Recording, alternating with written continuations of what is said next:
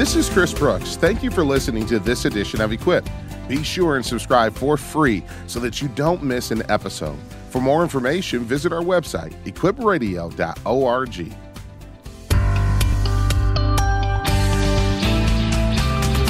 Well, hey there, friends. Welcome to another exciting edition of Equip with Chris Brooks. I'm absolutely thrilled and overjoyed that you've joined me today. Can you do me a favor? Strap on your seatbelt. We're going to navigate through the contours of culture, as always, with the lens of the biblical worldview on. But before we do that, let me remind you this is the day that the Lord has made. He has given it as a gift so that you and I can rejoice and be glad in it. So let's do just that. Let's follow the words of the Apostle Paul Let's rejoice in the Lord always. And again, I say rejoice. Today, I want to talk about one of the challenges to rejoicing. It's hard to rejoice when you find yourself living in poverty. When day to day you have more month than money, more needs than resources. Today, I want to talk about what the gospel has to say about the poor and about poverty alleviation. Is the goal of the gospel for every person from here to Uganda to Asia to Latin America to experience quote unquote the American dream? Or is there something more? My guest today will argue that the goal of the gospel isn't more material wealth necessarily, rather, it is wholeness. The book that we're looking at today is entitled Becoming Whole my guest is Dr. Brian Fikkert, my favorite economist. He is the founder and president of the Chalmers Center at Covenant College, where he's also served as professor of economics and community development since 1997. He has published numerous articles and a very popular, groundbreaking book entitled When Helping Hurts How to Alleviate Poverty Without Hurting the Poor and Yourself. Dr. Fikkert earned his PhD in economics from Yale University, specializing in international economics and economic development. He joins me today. Brian, how are you, brother? Great to be with you again, Chris. Thanks for having me on. It is good to have you on. I should have said my favorite living economists. I do have some that are dead. Uh, but uh, I, I, am uh, I'm grateful that you're here. I was thinking earlier Brian might be the most intelligent or smartest person I talked to today. But then I was reminded that I have a teenager and they know everything. So you, you probably will be the second smartest person I talked to today.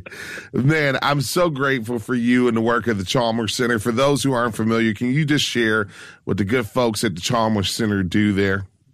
Yeah, we're trying to help uh, Christians to uh, engage with the poor uh, more faithfully and more effectively. And so we try to come up with strategies that churches and parachurch ministries and, and even just individual Christians in their vocational lives, strategies that they can use to really, truly promote the flourishing of the gospel amongst people who are poor. We, we field test those strategies, and out of that, we train others to use those strategies on their own. We're working both in the United States, but also around the world.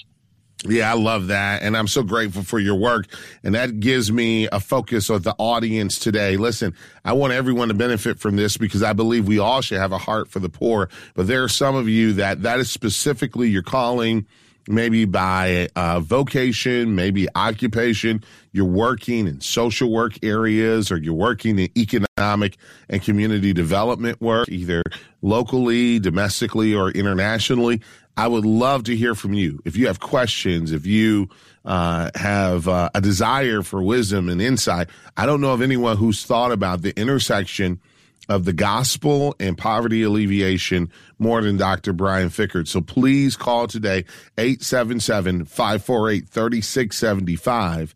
I'll extend that invitation to church leaders who are thinking about the application of this in your local church, 877 548 3675. Churches really should be doing better at this than other groups, shouldn't they? You know, Chris, we've got the best story ever. We have the only true story. It's the good news of the gospel. Yes. The problem is that so many of us don't actually know what the gospel is. You know, Chris, if I ask the typical Christian in America, why did Jesus come to earth? What I'm going to hear is this Jesus came to earth to die on the cross to pay the penalty for my sins so that my soul can go to heaven someday when I die. And Chris, that's all true. Uh, I, I am a sinner and I need Jesus to pay the penalty for my sins. That's all true. We should never lose sight of that. But the start of Jesus' ministry, Luke chapter 4, verse 43, he says he's come to preach the good news of the kingdom of God, that that's why he was sent. And, and, and Christ's kingdom is about bringing healing as far as the curse is found. By bringing, by bringing, it's about bringing restoration to all things. And that means restoring poor people to all that it means to be an image bearer. So we ought yes. to be the very best at this. Now you guys are getting a glimpse of why I appreciate Brian so much. When was the last time you heard a Yale trained economist uh, tell you that much about the gospel that succinctly? And I appreciate it because I know that this is your life. You're not just uh, sharing philosophies from books you've read, but you're you're really thinking about the integration of the gospel into our lives and into our relationship with others and and our mission in the world. In 2009, Brian, you co-authored a landmark book, When Helping Hurts. My question is, how did people respond to that book, and how does this current book, Becoming Whole, relate to that one? Oh, that's a great question. Uh, when Helping Hurts, uh, God bless that book in ways we never would have imagined.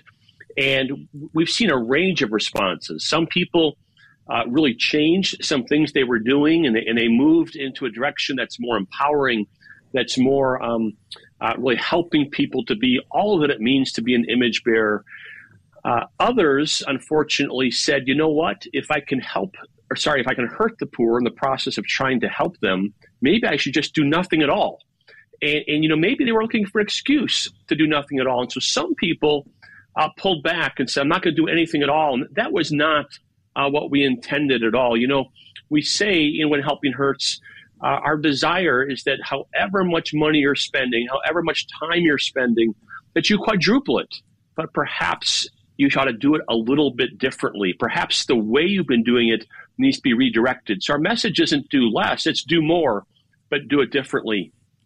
You know, in the years uh, since when Helping Hurts came out, um, uh, uh, we had a very common experience. People would come up to me at a conference and ask me very particular questions. You know, I'm working with this people group uh, in this island in the Pacific, and they have this particular kind of crop, and um, I'm not sure what to do to help them. And, and, they want me to tell them what to do. Well, the reality of it is, I didn't have a clue what to do, and and um, nobody knows what to do. And, and as I started to think about it, I realized that what we really needed was to understand the story. That, that the yeah. best we could do is impart wisdom to people so that in every situation, uh, they would have some sense of what the kingdom of God might look like. And so we wanted to go deeper and to give people a sense of what we call God's story of change, his, his goals for human flourishing, and how he typically goes about achieving those goals. And so that has become the book, uh, Becoming Whole uh, why the opposite of poverty isn't the American dream. And I would say that uh, the stuff we're saying in here was kind of lurking behind uh, the scenes in When Helping Hurts, but I think we've learned uh, since When Helping Hurts came out. We've learned some things, and so this book goes deeper, builds on the core themes of When Helping Hurts, and really tries to shape God's people so they default, if you will, to the right story, to God's story, the only true story, the only story that actually works. Because right now, I think we're defaulting to the wrong stories. So when helping hurts, if I summarize it correctly, with uh, with that book, you're trying to highlight that good intentions aren't enough. If we're not careful, we'll multiply the pain and problems of people, all while trying to quote unquote help them. Um, I affectionately call becoming whole when helping helps right? I love that. Like, love the, that. The, the, the model of what it looks like when we actually apply the gospel story correctly to the work that we're doing. But let me just, man, obliterate, and I think you do this you debunk and obliterate one of the false assumptions about poverty alleviation. I want to give you an opportunity to do this. Then we're going to go to the phone lines 877 548 3675. If you have questions about helping the poor, poverty alleviation, what works, what doesn't, give us a call. Um, but, but here's the question the West, and in particular, I'm going to say capitalism, which I know is a is a uh, controversial term, but it is by statistic and research and data done more to erase material poverty than any other economic system in world history. That's just a fact. We can debate that later. But here's my question for you. What's the relationship, Brian, between prosperity, the alleviation of material poverty, and happiness? Oh, my word. That's a great question, Chris. Perfect question. You know, it's really interesting. Most of us, when we work with people who are poor, whether in the United States or around the world, our implicit assumption, our unstated assumption is that our goal is to make them just like us. And so we're kind of trying to help them to, to live the way we live, to, to pursue our way of being in the world. But what's so interesting is that research is finding that the self reported happiness of Americans uh, has not increased since World War II. In fact, it's been constant and is starting to decrease. And so it's like we've got more and more stuff, but we're less and less happy. And if you actually look at more objective measures, things like um, uh, mental health, uh, suicide, what we're seeing is that actually from the 1930s onwards, anxiety and depression amongst American uh, college age students has steadily increased. And so we've got this paradox We've got more and more stuff, more and more wealth. As you said, uh, Western style capitalism is unparalleled in terms of reducing material poverty. But coincidental with that is less happiness, uh, greater anxiety and depression. And so there's a sense in which what we're saying to poor people is we're miserable. Come be just like us. Wow. Come join wow. us in our story. And what we're trying to say in Becoming Whole is there's a better story for all of us. Yes. There's a better story than simply more stuff for the materially poor. And for yes. you and I, there's a better story. Yes. It's the story of the gospel. We've got to recover that in the American church, and we've got to recover it in the lives of poor people and ourselves. Yes. So that's not to argue that somehow poverty produces more happiness than um, no. than the lack of no. poverty. That is to argue, though, that the solution, if we're actually looking to make people whole, has to be broader than just more stuff. It has yeah. to be based in a better story. Let's we're going to unfold that story in a moment. Let's go to the phone lines. Michael is on the line with what I think to be a great question. Michael's in Florida. Hey Michael, thank you for listening to us. What's your question for Brian? Hey, thanks for taking the call. So, um, in, I wondered what your thoughts were in regards to if you see someone or even a couple or a family uh, standing in traffic or on the corner with a sign saying "Please help" or "Need help." Um, we, I think we all talk about this a lot. Yes, and we all worry that are they really going to use it for what for food or for mm. are they really in need or is it going to be used for drugs or alcohol or whatever?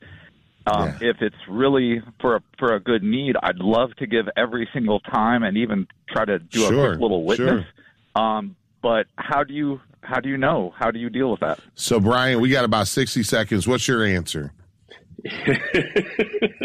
I need 60 hours. So, brother, uh, this is a complicated question, but very, very briefly, uh, we believe the human being is not just a physical creature, we are highly integrated body, soul, relational creatures. And, and uh, as Americans, we tend to underestimate the relational aspect, our relationship with God, with ourselves, with others, and with creation.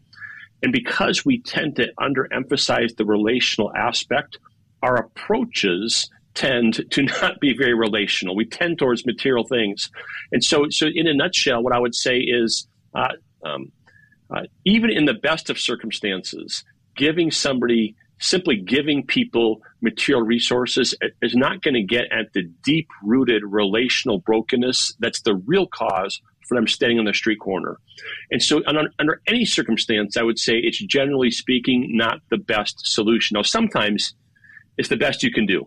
Sometimes it's cold out and you don't have time to develop relationships. It's the best you can do is to give a handout. But generally speaking, we've got to move away from pure material assistance and into relational empowerment.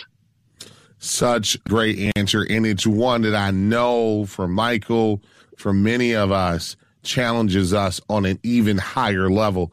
The question is so much further than just do I give a buck or not to the person on the corner.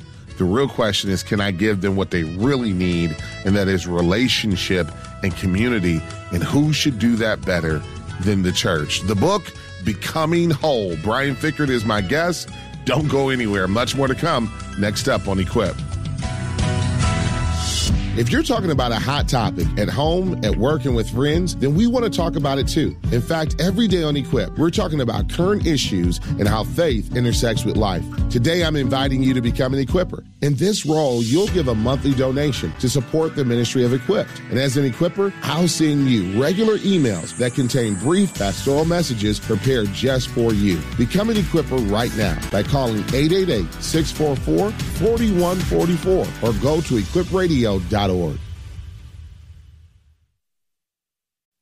when you listen to Equip, you know I love to introduce you to some incredible guests and topics. But there's one person that I want you to meet more than anyone else. His name is Jesus, and he wants to have a genuine personal relationship with you. He even died on the cross to take the punishment for all of our sins so that we can join his eternal family. It would be my honor to introduce you to Jesus today. Simply call 877 548 3675. Again, give us a call at 877 548 3675. Welcome back to Equip with Chris Brooks. One of my great passions is economics, uh, the application of the gospel to our understanding of economics, money, finance, the material world and living into a better story. That's why I'm so fired up, and maybe you can hear the passion in my voice over this book, Becoming Whole. Why the opposite of poverty is not the American dream. It is one that challenges our assumptions, but invites us into a more glorious, a more grandiose, and a more powerful story because at its core, poverty alleviation is about change the invitation for someone to change their lives materially, but also relationally, spiritually. And I don't know of any book that nails it better than Becoming Whole. And I mean that sincerely. So I want to invite you to get a copy, find out more at equipradio.org or go to our, yeah, go to our website or our social media platforms today. You can find out more. We're taking your calls Maybe you're working in poverty alleviation. Maybe you're a church leader. Maybe you're doing community development and you have questions or uh, would love to share what has worked for you. We love to hear that both uh, domestically and internationally. The phone number is 877 548 3675. That's 877 Live 675. Brian, uh, who is Kelly Kapic and why was it important to you to invite him to be your co-author, and what role did he play in this book? Yeah, Kelly Kapic is a dear friend. He's a professor of the, uh, theology here at Covenant College, where I teach, where the Chalmers Center is located. Uh, Kelly is um, a world class Trinitarian theologian. And the reason I wanted Kelly to help me with this book is uh, we are made in the image of God. And, and, so the human being reflects the nature of God. And so we've got to understand who God is to understand who human beings are. And so I couldn't think of anybody better than a Trinitarian theologian to help me to understand who God is and how he's working in the world. And, and, and that, that gets at kind of what I was saying just before the break. Uh, God is inherently a relational being. From all eternity, Father, Son, and Holy Ghost exist in deep loving relationships. And we're made in his image as well. And so we are made for relationship. And, and in the West, we, we've lost sight of that in so many different ways. And, and that affects all of our lives, all of our well being. It also affects how we go about our economic lives and how to help the poor. We're living like individualists. It doesn't fit us. It's like we're square pegs and round holes. We're living into a story meant for highly individualistic creatures, and that's not what we're created to be, and it's not working. So good. The phone number 877 live 675 Uh, the questions are plenteous as it pertains to how do we help the poor. And I would love to hear from you too, uh, also that um, maybe you grew up in poverty and you have uh, been able to see just a transformation of your family's story. I love to hear more about that, but I keep using this term and probably should have uh, not made the mistake of getting deep into this interview without asking for a definition. I keep using the term poverty as if we all have the same working definition. So help us to get on the same page, uh, Dr. Fikkert. How would you define poverty, kind of a working man's definition? Yeah. So, so if you ask the average American what is poverty, we'll uh, we'll tend to describe it in material terms. It's, it's a lack of food, a lack of clothing, a lack of income, a lack of shelter, and certainly we can define poverty in that way. And so, you know, uh, economists, for example, will will say things like if you're earning less than uh, a dollar ninety per day, uh, then you are living in extreme poverty. And if you're li- earning less than three dollars and ten cents a day, you're living in another level of poverty. And so, so we can define it in material terms. But what we're trying to get at in our work is this idea that that human flourishing, that the good life isn't just about having more stuff or even being able to earn more stuff. Rather, uh, flourishing, the good life, is for our entire beings to live in right relationship with God, with ourselves, with others, and with uh, the rest of creation. And so there's a sense in which we need to redefine poverty as being relational. And so to be relationally poor is to be experiencing less than God has designed for our relationships with God, self, others, and the rest of creation. And so there's a sense in which all of us are relationally poor. And for some of us, that relational poverty bubbles up into material poverty. That's a tough one. That's the answer. but that's, I mean, that's good. Just, just the uh, overall concept of at the core poverty being a relational problem. Yeah. To me is life changing. I think that's a game changer um, honestly, um, uh, another game changer that um, I became awakened to after reading When Helping Hurts is I was running a community uh, and economic development organization when your book was released back in 2009. And much to our shame, one of the things that I realized is that while we were doing a lot of projects to help the yeah. poor, what I found is that it wasn't moving the needle. The same people we were helping the year before were the same people who were coming at the year after again and again and again. And we were patting ourselves on the back because of the number of backpacks we gave away for free, number of meals we gave away for free. It was like that was our resume. And while it made us feel good, it wasn't making a huge difference in their lives. It was actually right. just producing a different type of dependency. Uh, yep. Uh, but when we understood it was relational, it was a game changer. And I got to be honest, not everybody liked it. Some I'm people sure thought, thought, like, hey, what do you mean you're not just going to give me uh, a free backpack? What do you mean you're inviting me into relationship? What do you mean you're questioning this whole concept of one way charity? But I will tell you that it was the best move we've made. And now we see stories that are truly life changing of people loving God, loving their families, in relationship, in community, having a network of people that they're doing life with on mission for Jesus, experiencing his grace. That is to me why this is so important and, and such a game changer. Uh, you talk about some false stories in your book and we got a couple minutes before the break, our next break. But one you got to give a little bit of time to is evangelical Gnosticism. That's a big term. What do you want to say about that? Well, uh, it's a big term. So, so many of our listeners might know that uh, Gnosticism is an ancient heresy. It goes back to the time of the early church.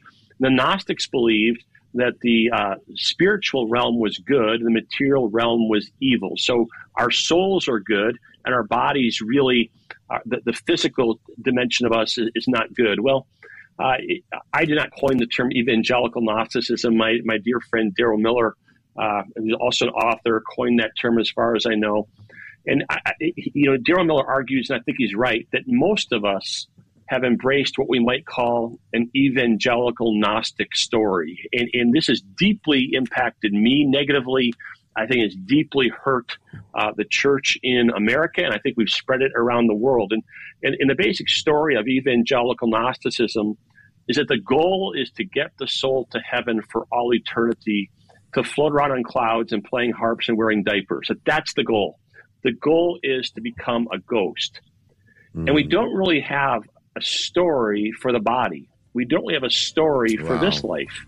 And so we tend to do is revert to the only story we know for the body, the story of the American dream. So it's basically get your soul to heaven and live your best life now. I think it's destroying us, and I think it's hurting the people we're trying to help. We're going to talk about that and so much more on the other side of this break. What a blessing it is to have Dr. Brian Fikkert with us today.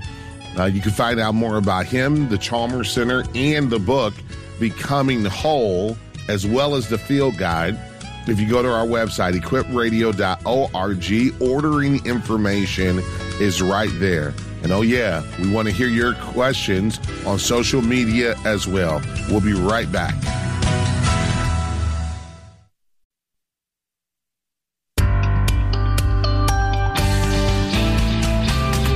Hey there, friends. Welcome back to Equip with Chris Brooks. One of the best things about this program are the people I get a chance to know along the way. And I want to say thank you to our partners who come alongside of us to not only pray and financially support us, but really uh, they become partners in getting the gospel out, the good news to people who are desperately in search of the love of Jesus in need of the grace and salvation that Christ alone provides. So thanks to Gene and Gurnee. Thanks to Cheryl in Ohio. Thank you to Miriam in Florida, to Howard in Indiana, to Patrick in St. Petersburg, Florida. You guys are awesome, and I'm so grateful for you. Listen, um, I, I, can't think of a better way for us to partner together than uh, this monthly partnership, or what we call our equippers. Um, that is a group of people that sets aside a certain amount in their budget every month to invest in the spreading of the gospel through this ministry. In exchange for that, there's so many wonderful things. Not only do we have our regular Zoom webinars where we get a chance to give you special content, our Equipper encouragement letters that go out to you that delves deep into a particular area of culture through the lens of the Christian worldview but we also allow you to have a 50% discount on all Moody published items. And more importantly, we're in relationship together to spread the good news of God's grace. So I'm going to ask you to consider becoming a monthly partner today. Maybe you can do that.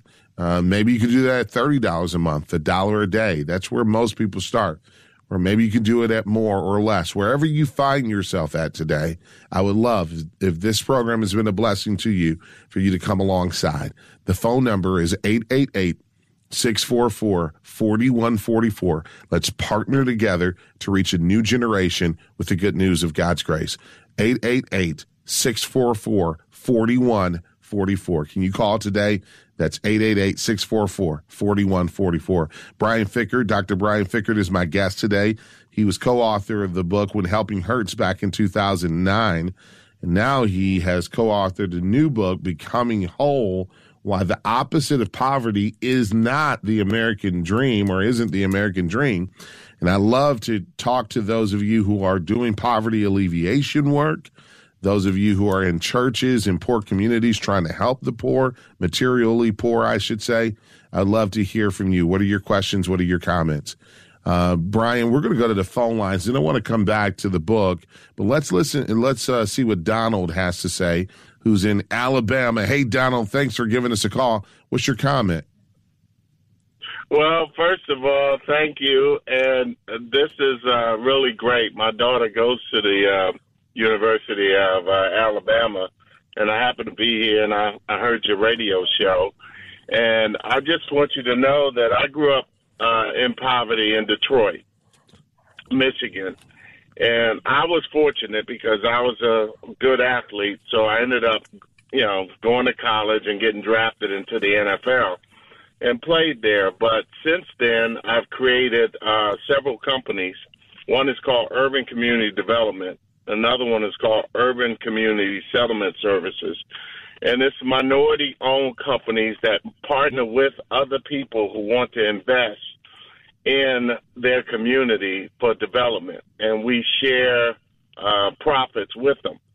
But I also have a, a Zoom education program for financial literacy that's sponsored by such people like Wells Fargo, Chase, Bank of America, because they get CRA credits to support sure. that. And I also work with churches. So uh, what you're talking about is really an issue because yeah. the home ownership rate has gone down tremendously. Wealth has gone down tremendously since the last five to eight years. And and this type of message that you're putting out there is really good because education. Well, the Bible says, "My people perish because of the lack of knowledge." Mm. Well, the wealth is perishing because of lack of knowledge. Well, first off, let Economic. me just say to you, let me just say to you, uh, Donald, that uh, we share a lot in common. Grew up in Detroit myself. My father taught at one of the historic high schools here in Detroit, Cass Tech High School, for 27 years. Uh, I've been on this journey of not only understanding this, but helping others to live into that better story as well. So let me say thank you for your call, for your comment, more importantly, for the work that you're doing as well. Brian, when you hear Donald's statements, what comes to your mind? Well, what comes to my mind is that his daughter ought to be at Covenant College instead of the University of Alabama. uh, I thought you were going to say Roll Tide, but no, you said no. Covenant College. Come on over. I'm dying to know which NFL team he played. I'm a, huge Green, I'm a huge Green Bay Packer fan. I got my cheese head oh, sitting here right man. next to my computer. Tough year. So, um, no, so pra- praise, yeah, tough years, right? Praise God for for for what Donald is doing. It, it's spectacular. So thankful for him and his work. I, I will say that. Um, you know, he, uh, the things he's trying to do are outstanding but we have to be a little bit careful because, you know, the agenda of the Wells Fargo people, the agenda of the American economic system is material prosperity. And, and again, there's something good about material prosperity. Don't, don't, don't misunderstand me. But the basic story of the American economy is a, it's a self-serving story. It's, it's uh, go to school, work hard, get ahead, uh, make more money but but that's not the story of the Bible. The, the, the story of the Bible is to serve others. And so the trick is to help people to uh, advance economically, but but to do so in a way that they become people who want to use their their prosperity, who want to use their vocations to serve others. That's the trick because yeah. we're living in an environment that's communicating a different story.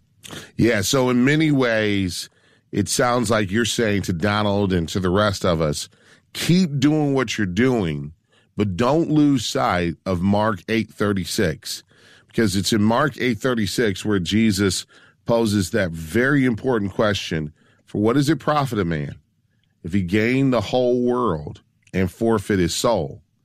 That at the end of the day, having all the wealth of this world um, without having a relationship with God having a relationship through Christ uh, with his church, uh, experiencing his grace, goodness, and salvation will still, at the end of the day, leave you bankrupt.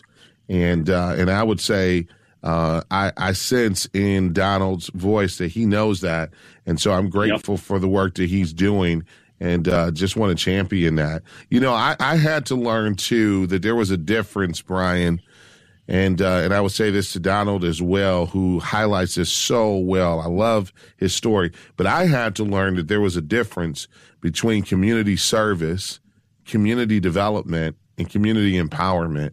And I think sometimes we're doing one and we think we're doing the other. Like community service is not bad, but it's really what I would call that, what you call that one way charity where you're giving out things to the poor. And so many of us are doing that. But when I think about community development, I, I, I think differently. I think about when we're actually developing systems and opportunities for relationship to really uh, make a difference. But that empowerment, community empowerment, is when we're actually letting the poor own uh, the solutions that actually transform and change their community. Um, I, I just really think that we need to see the poor differently, not just as mouths that consume, but they actually have the ability to produce as well. Is that important for us, Brian? Oh my word, yes. You know, um, when when that woman walks into your church asking for help with her electric bill, God has created her to be a certain thing. There, there's a thing that, that God has said, this is who you are. And in God's redeeming story, He wants to return all of us to that thing. Well, what is that thing? Well, what we're trying to explain in Becoming Whole is that theologians uh, have unpacked this idea that Adam and Eve were priest rulers, that they dwelt with God in the Garden of Eden. And the idea was that out of that deep community, that deep relationship, that deep security with God and with others, they were supposed to fulfill their callings. They were supposed to be priest rulers. They were supposed to extend the reign and worship of God from the garden to the whole earth. Well, that sounds like a long time ago, doesn't it? It sounds like it might be irrelevant, but in God's story, it's not. Because the whole story of Scripture is creation, fall, and then restoration. And, and, and, we're not going to float around in, in, in the clouds. We're heading to a new heavens and a new earth, a new creation.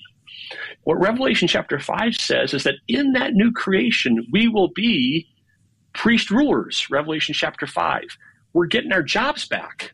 Wow. And First Peter 2 says that believers in Christ get their jobs back now.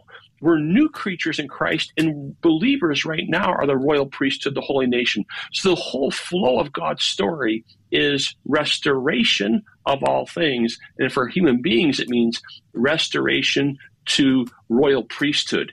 That's God's mission for the lady who's walking into our church asking for help with her electric bill is to restore wow. her to who she is as a priest ruler. That changes everything about what we do. It does. It changes everything about what the goals are for her. It changes everything about how we achieve those goals. It's a total game changer. And we don't even know the story. The story is restoration to priest rulerliness. And that's yes. God's plan for you and me, and it's God's plan for the woman asking for help with her electric bill. That's different than simply economic empowerment it's it's dignity, it's worth, yes. it's worship, it's service. It's a different story that it requires a different way of getting there than simply helping people have uh, economic empowerment. Because economic empowerment is giving us the stuff. It's also giving us a highly individualistic, highly self-centered culture that's falling apart. Our families are falling apart. Our communities are falling apart. Our political system is falling apart. Why? Because we're all serving ourselves. We've become highly individualistic, and it doesn't work. So here's what Sorry, I like about well, you and I'm saying amen because what I love about what you just said is that it applies to the individual, i.e., the lady who needs help with her electric bill, it also applies to groups of people as well as we think of engaging, in particular international and global engagement.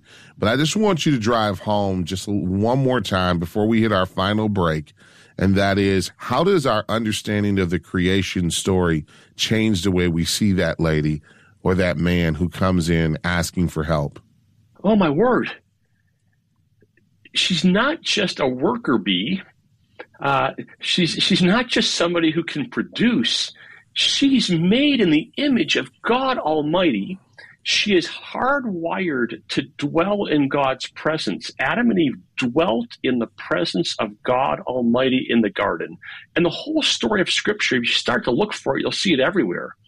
The whole story of Scripture is how can we get back into the dwelling place of God? In, in the kingdom that's coming, Revelation chapter 21, if I say to, to our listeners, you know, what's going to happen when Jesus comes again? We're going to hear stuff like no more sickness, no more death, no more poverty. That's all true. But yes. it starts off with, and now the dwelling of God is with people. It starts with God dwells with us. And we are created, hardwired to Yes. dwell in his presence. So, how should we view that woman who's asking for help with her electric bill? Wow, she is special. She's hardwired, created to dwell in the presence of God and to be restored as a priest ruler who represents him throughout the created order. Friends, this is why you need to get a copy of this book because the world doesn't just need more economic development. We need gospel centered, Christ honoring, um, redemptive community and economic development. And that's what Becoming Whole spells out for us. How do we do this rightly? Spelled out in the book Becoming Whole. Find out more at equipradio.org. Do you go to get information about how to think critically and live compassionately in your community? You know, for many, they turn to Equip for daily encouragement and biblical instruction. And when you become an equipper, your gifts are empowering people across the country to grow spiritually and live out the gospel in a rapidly changing culture. Together, we're reaching more men and women than we could on our own. Become an equipper today. Simply call 888-644-4144. Or if you prefer to automate your gift online, go to equipradio.org.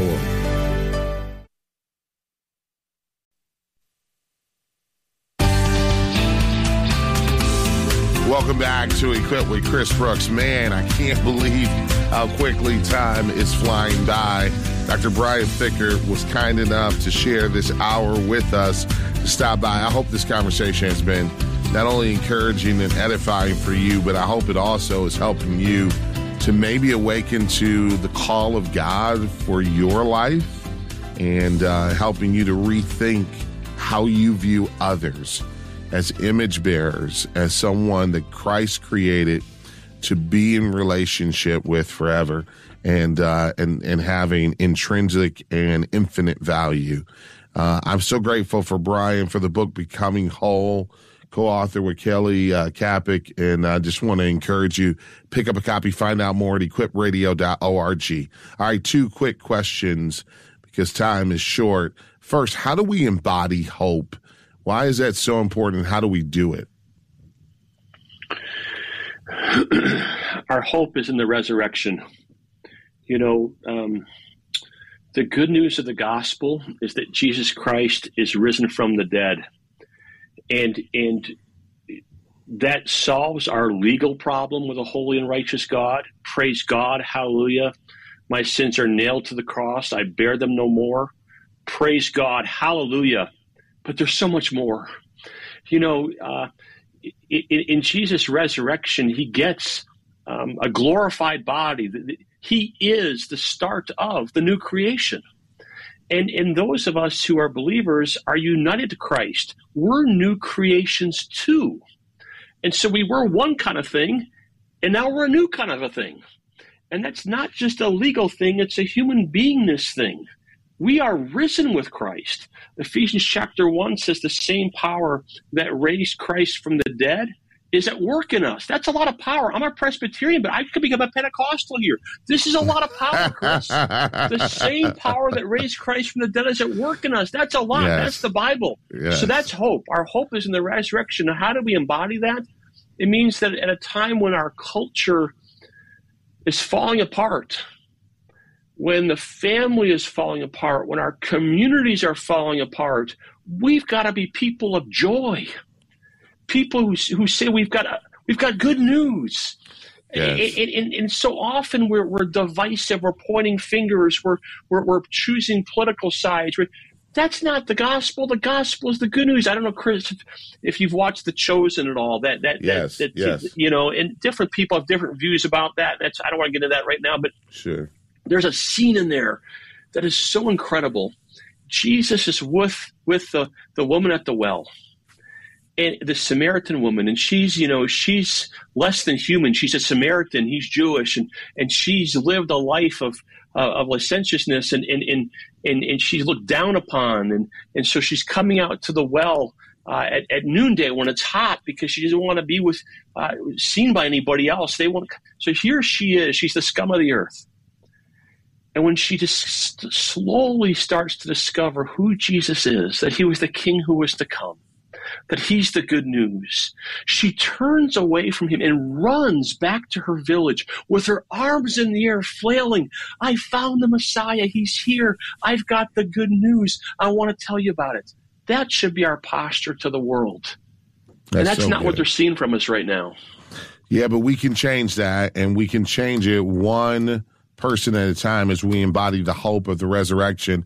All right, final question with about a minute left. There's the book, but there's also the field guide. Explain what the field guide does. Yeah, thanks so much. So, so becoming whole, uh, uh, it, it, we think it's a very practical book, but it's it's a little heady. It, it's got a lot of theology in it. It's a little abstract. We try to bring it down to to, to you know sure. uh, uh, low hanging fruit, but it's it's pretty abstract a little bit. And so we have also the field guide to becoming whole, which articulates 20 ministry design principles, 20 principles that we think are consistent with God's story of change, his goals, and how to achieve those goals. And these are these are 20 principles that we've used in the Chalmers Center's work. They're not a magic formula. It's not it's not a magic recipe, but 20 principles that we think are consistent with God's story, his redeeming story of change. And, and so we hope readers will, will pick up the field guide and use that to uh, create new ministries or to improve existing ministries to be more reflective of who God is and what he's doing in the world. Maybe you've read the book and you understand what it looks like when helping hurts. We want you to see what it looks like when helping helps. The book, Becoming Whole, and the uh, field guide, uh, a field guide for becoming whole principles for poverty alleviation ministry. Brian Fikkert, you are the best. I appreciate you, brother. Thank you for what you're doing. Thanks for the Chalmers Center. We'll continue to pray for you, your family, and your work. Thanks so much, Chris. It's a joy to be with you, and I appreciate the opportunity. Friends, I want to encourage you get a copy of this uh, this book, really this two book set go to our website, equipradio.org, and wherever you go, take the gospel of Jesus Christ with you. Shine bright the hope of eternity and the glorious promise of the resurrection. Until we're together again next time, as always, remember Equip with Chris Brooks is a production of Moody Radio, a ministry of Moody Bible Institute.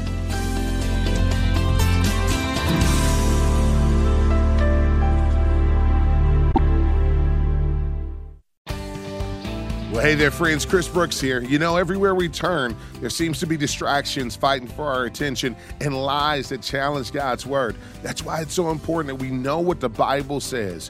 Trillia Newbell would join me so that we can dig into Scripture cover to cover to learn more about Jesus and how to love Him and His Word. Don't miss the next edition of Equip. Listen live weekdays at 1 Eastern, noon Central on the Moody Radio app or equipradio.org.